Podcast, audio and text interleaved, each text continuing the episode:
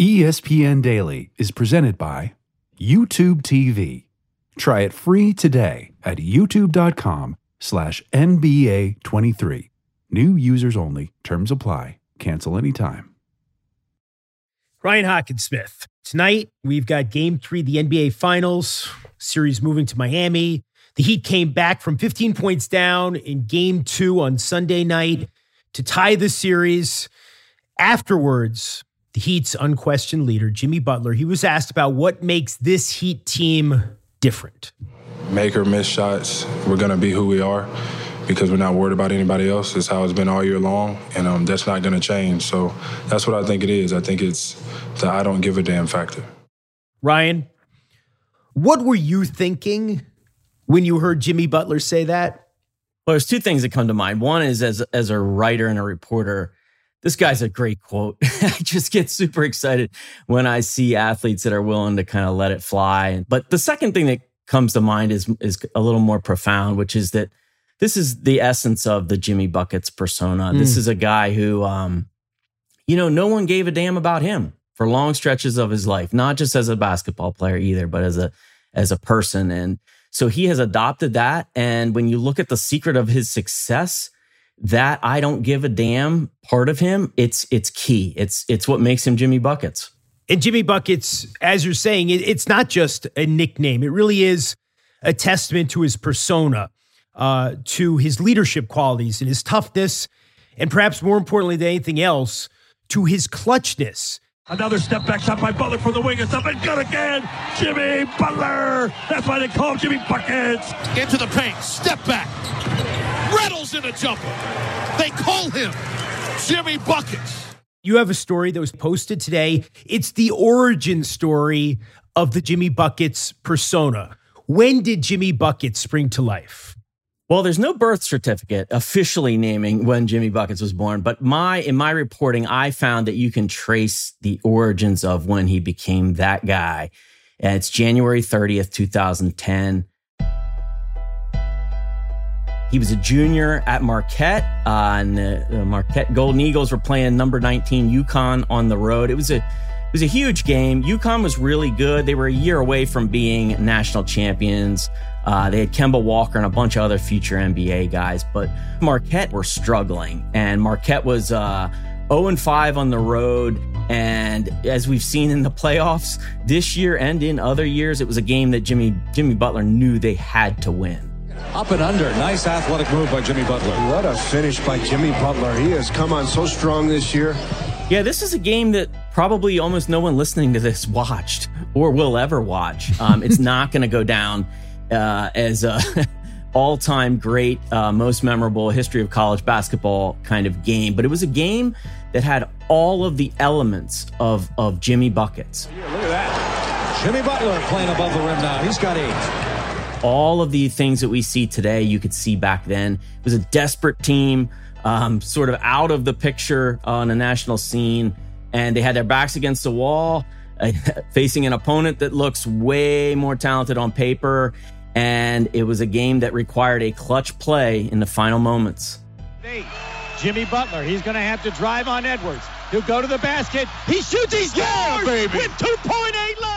This was the moment when a barely recruited kid from Texas, a kid who had to go to junior college for a year and hardly played as a sophomore.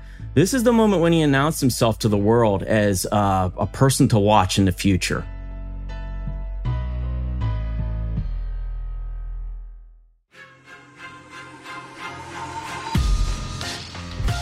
Jimmy Butler's been underestimated for most of his basketball life, from his days in high school in Texas to his time at Marquette, and even early into his career in the NBA. Butler's had to prove he belongs everywhere he's been, and belong he does. A six time NBA All Star, Butler leads the Heat into game three of the NBA Finals tonight against the Nuggets. But what's easy to miss is how it all started. So today, Ryan Hockensmith takes us back to a frigid winter's day in Hartford, Connecticut to pinpoint the moment when Jimmy Butler became Jimmy Buckets. I'm Jeremy Schaap. It's Wednesday, June 7th. This is ESPN Daily.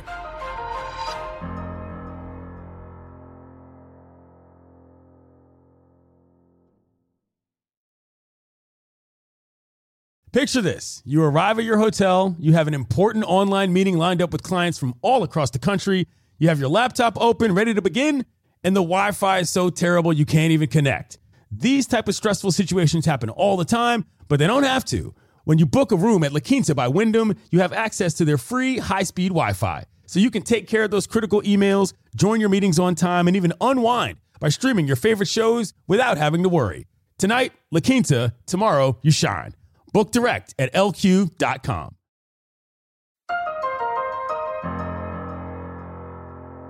Ryan Hockensmith, you didn't really get into Jimmy Butler's growing up story, but it is important to know that he, he did not grow up in an ideal situation.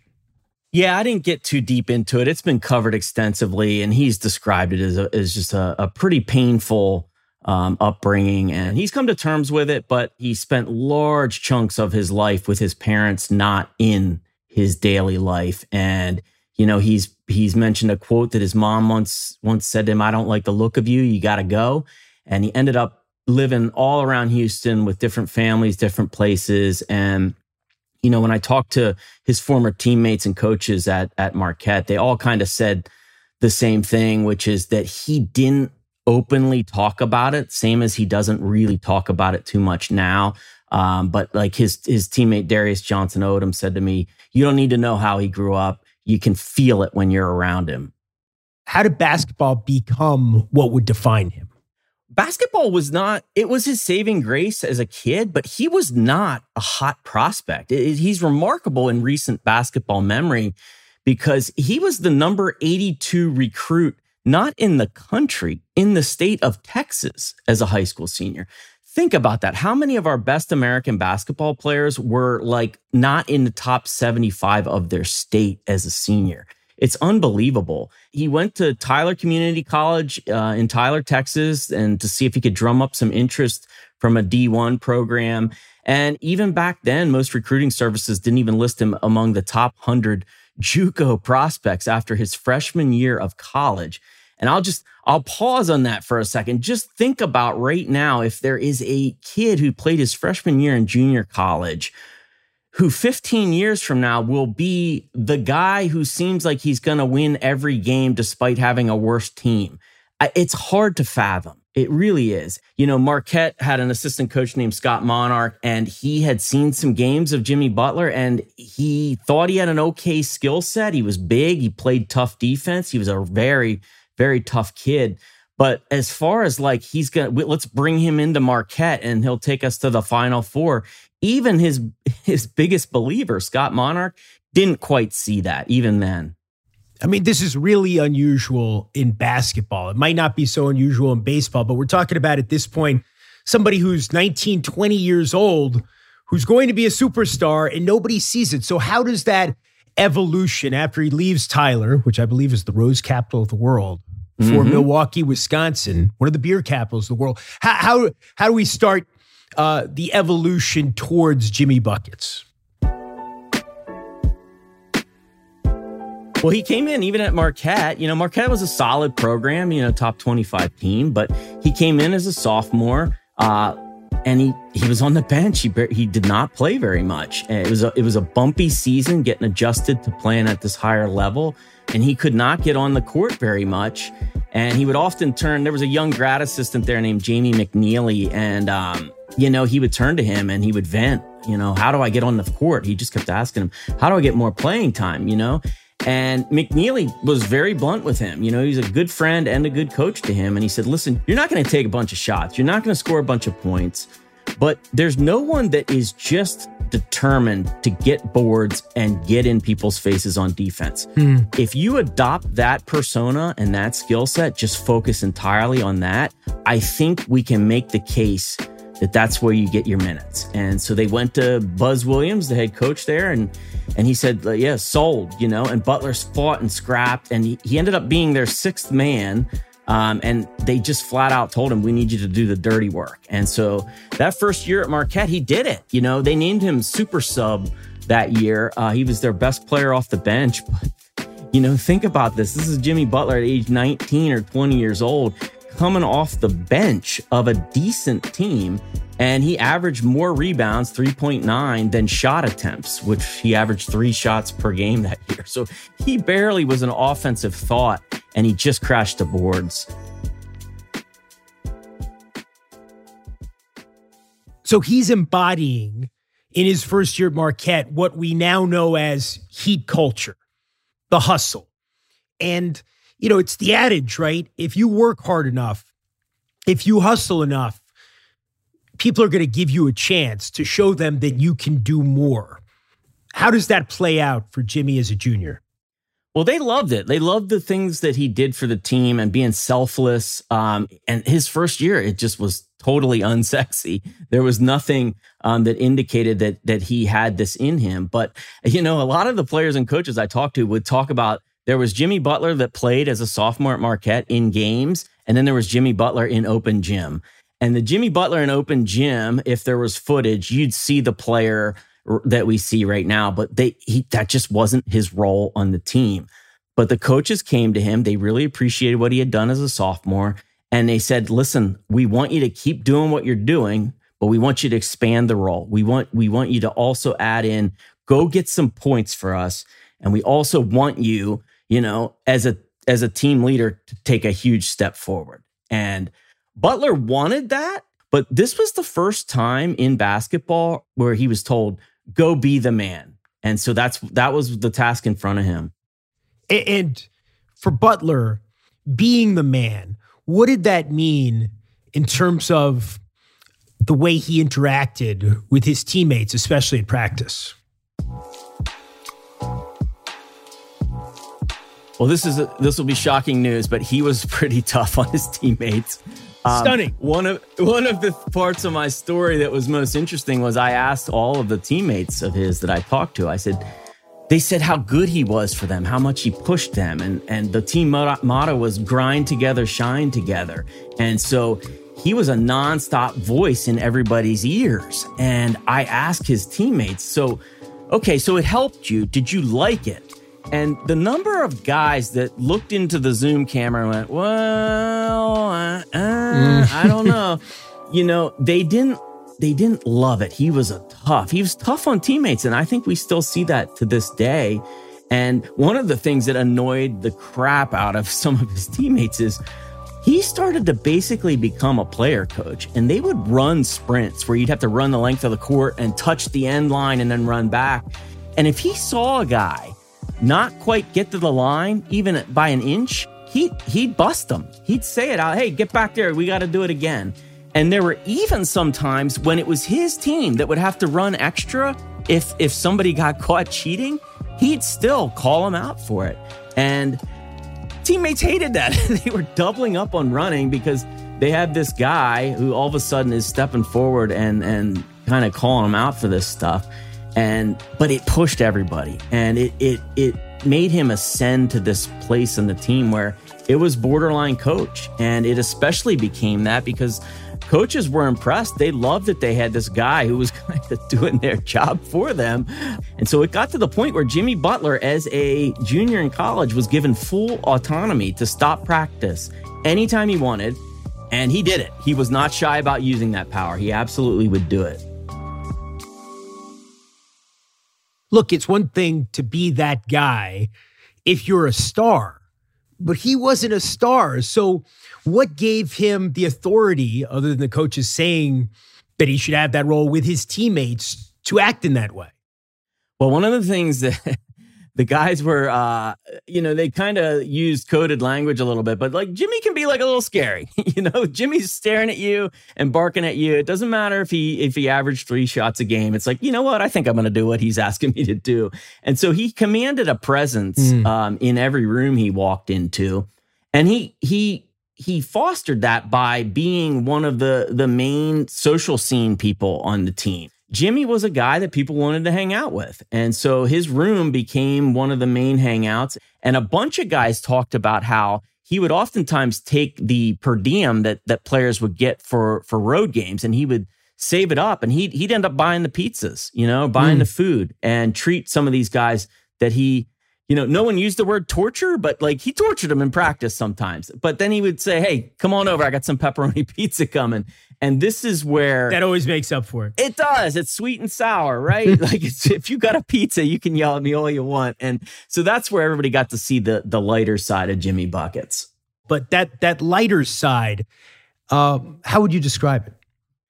He's he's a personality that is he's really hard to get your arms around. I think that continues to to this day. One thing that everybody talks about, he loves country music. Uh, it has been it's, every profile I've ever written about him includes the idea that that he he is country. He's from Texas. He loves country music and but playing it in front of teammates it started as um, i don't even know if i would call it a prank it, it kind of came from an it was an angry prank if that's a thing um, he was getting irritated how many guys would be have their headphones on listening to music but they'd have it so loud that it just everybody else had to listen to their their music too. So he just started blasting country music because he thought it would get under everybody's skin and it would make a point hey put your headphones on turn it down we don't all need to hear your music.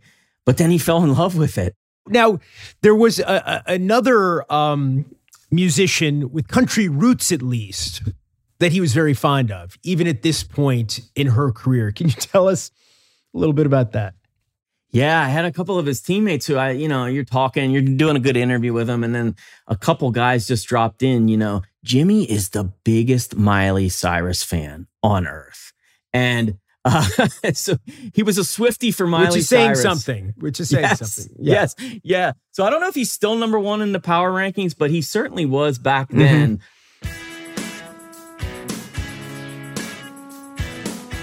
He loved Hannah Montana. He would have the show on in their room. Great Disney show, right? Great, absolutely, great Disney show. Absolutely, right. a part of a part of my uh, my fatherhood, a part of that part of my life.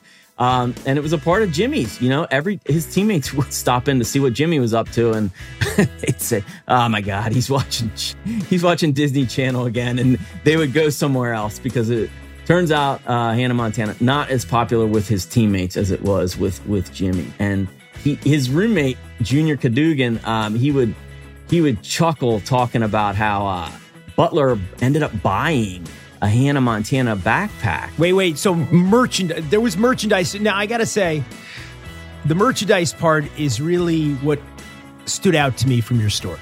I mean, that was I. I can't. I mean, so he had he he's he's a junior at Marquette. He's got a Hannah Montana backpack. Nothing wrong with that, obviously, but it's hard to imagine Larry Bird at Indiana State, Michael Jordan at North Carolina with backpacks that would have been the equivalent. Yeah. Yeah, his fandom was it was not surface level, man. He was buying the merch. He loved it. The reason the Hannah Montana thing came up in interviews was because he famously would wear these unorthodox, unexpected outfits. Like mm. he had this pink bunny costume um, that he would wear sometimes. I mean, think about that. This is like, oh, this guy, hey, there's that guy from the basketball team. He's really good. Wait, what's he wearing? It's a pink bunny costume with a Hannah Montana backpack? Like, what is going on there? There was another anecdote where some guy said he bought a bunch of skateboarding gear, even though he didn't really skateboard. And so he would just, mm. he would leave, he would leave his room as a skateboarder for the day and he would take on these different personas. And listen, I, I, asked Junior Cadougan, I said, Does it, did everybody end up goofing on him all the time? He was like, he laughed because he was like, listen, not many people ever actually made fun of Jimmy, but even if you did, he, he tended to not take it too seriously. He had pretty thick skin. I mean, go back to that quote. Like, I don't give a damn. Coming up, the day Jimmy Buckets was born.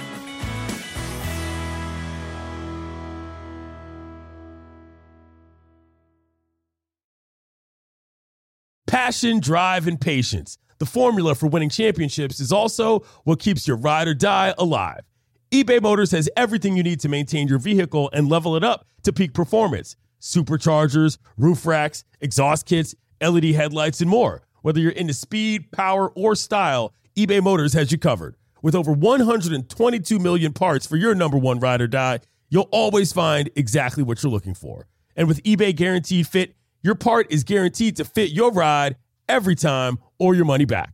Because with eBay Motors, you're burning rubber, not cash. With all the parts you need at the prices you want, it's easy to make your car the MVP and bring home some huge wins. Keep your ride or die alive at ebaymotors.com. Eligible items only. Exclusions apply. Two guys drove to work. Neither guy wore a seatbelt. One guy got a ticket. One guy didn't. The same two guys drove home. One guy wore a seatbelt. One guy didn't. One guy made it home. The guy not wearing his seatbelt didn't. Don't risk it. Click it or ticket. Paid for by NHTSA.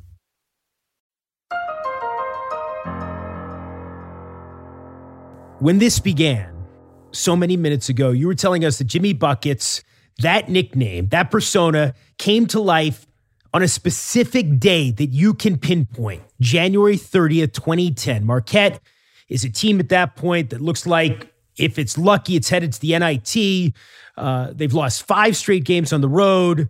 Now they are on the road. They're trying to avoid losing six straight. They're in Hartford playing the number 19 team in the country, UConn, featuring Kemba Walker. What else made this game significant for Jimmy Butler and for Marquette?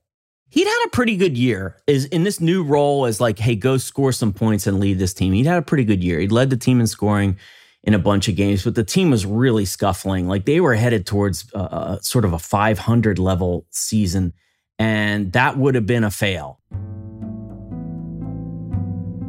it kind of all came down to this UConn game. A week earlier, they had lost on the road at Syracuse and fought really hard to the point where Buzz Williams said to the team, I, I don't know when this is going to come together, but I, it will, and I hope it's soon. And that's what happened this night. Jimmy Butler heard that.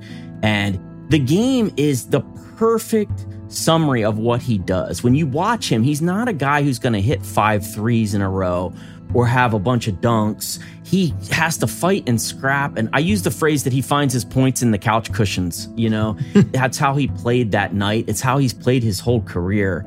Um, and the pressure, the pressure that was uh, on Butler that night and the team, um, he had to push himself. He had to push his teammates, and it was his mission. We gotta win this game. And it's almost as if he had a vision, he had some kind of premonition about how important this would be to shaping who he would become as a player and his legacy. And that's evident in the way that he he got himself ready. Yeah, he's the king. I mean, when you look back at this Heat team and other Heat teams, other teams in his career, there are a lot of zombie teams. Like borderline, okay, they're gone. Wait, oh my God, they're they're back. Mm. They're up, they're up and running. Here, look out.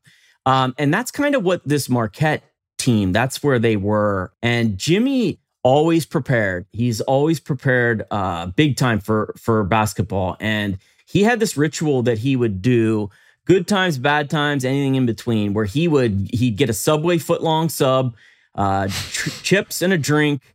Uh, it was right across the street from where Jamie McNeely's office was, and so he would go in there and he would crush some tape. And in the days leading up to the UConn game, the coaches they would they were very prescriptive about what they needed. They would show him tape, here's what we need you to do, and it would be the game plan and they'd have video associated with it. And for this game, they wanted him to to guard Stanley Robinson, mm. who was a senior, 6 foot 9, really good big man. He had crushed them the year before and UConn beat Marquette.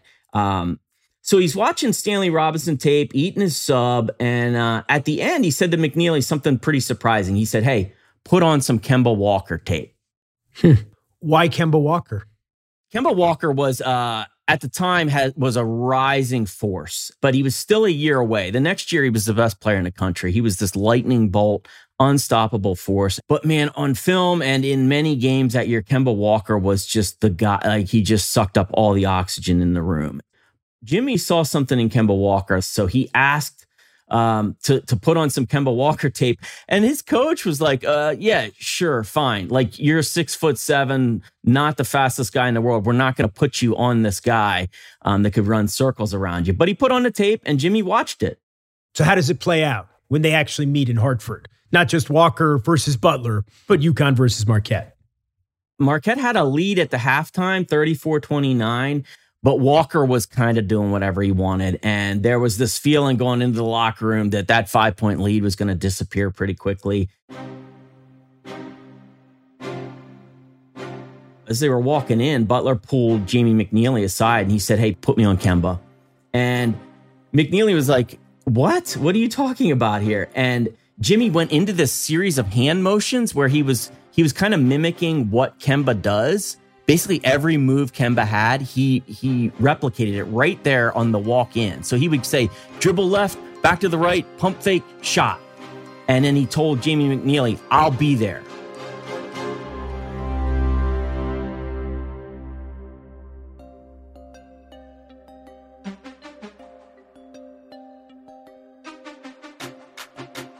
At the end of this move, every move he showed of Kemba Walker's, he said, I'll be there. I'll be right in front of him. I know what he does before he does it.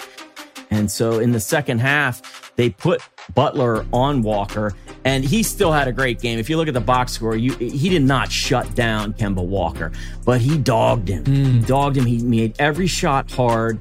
Um, but sure enough, UConn roared back and had a lead for most of the second half. And in the last minute, uh, Kemba Walker, he had the ball, he brought it up, um, they put it in his hands, and he missed the shot. Walker off the dribble, takes it in a little bit shy, and Butler rips down the rebound. Butler got the rebound, and um, it was setting up for Jimmy Butler to take the last shot, which is something. How many times have we? How many times have we seen it? But this was before Jimmy buckets. You know, he was being born that night. End to play. Jimmy Butler looks up at the clock, seven left.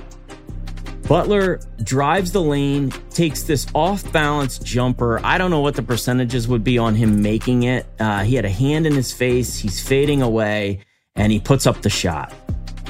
Heads to the right, drives right on Edwards, puts up a wild runner, banks it home. 2.8 seconds left. Shot goes in. What a shot by Jimmy Butler.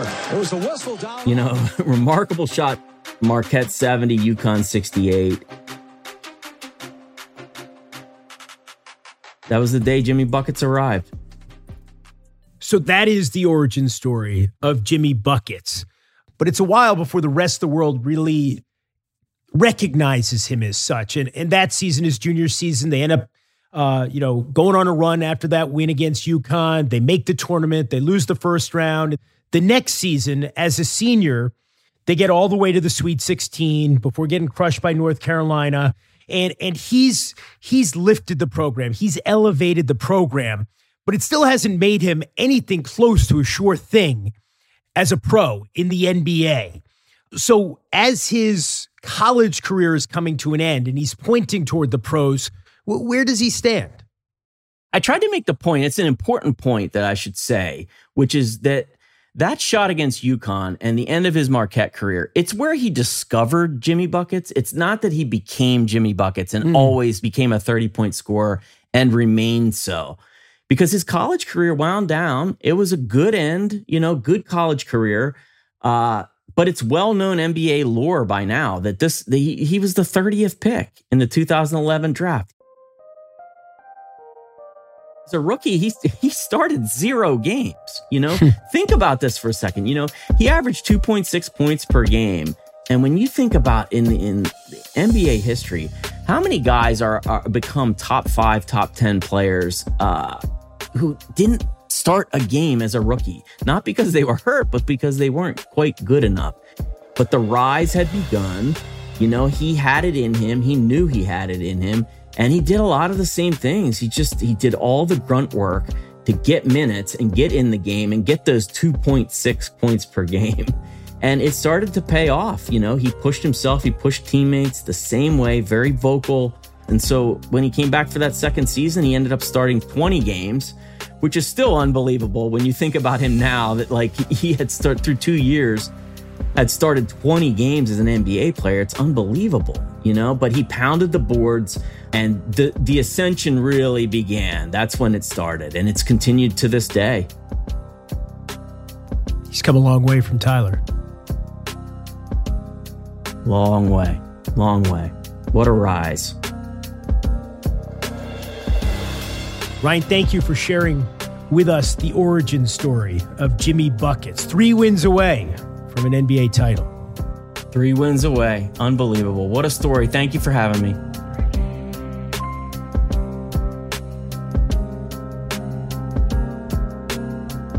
I'm Jeremy Schaap. This has been ESPN Daily. We'll talk to you tomorrow.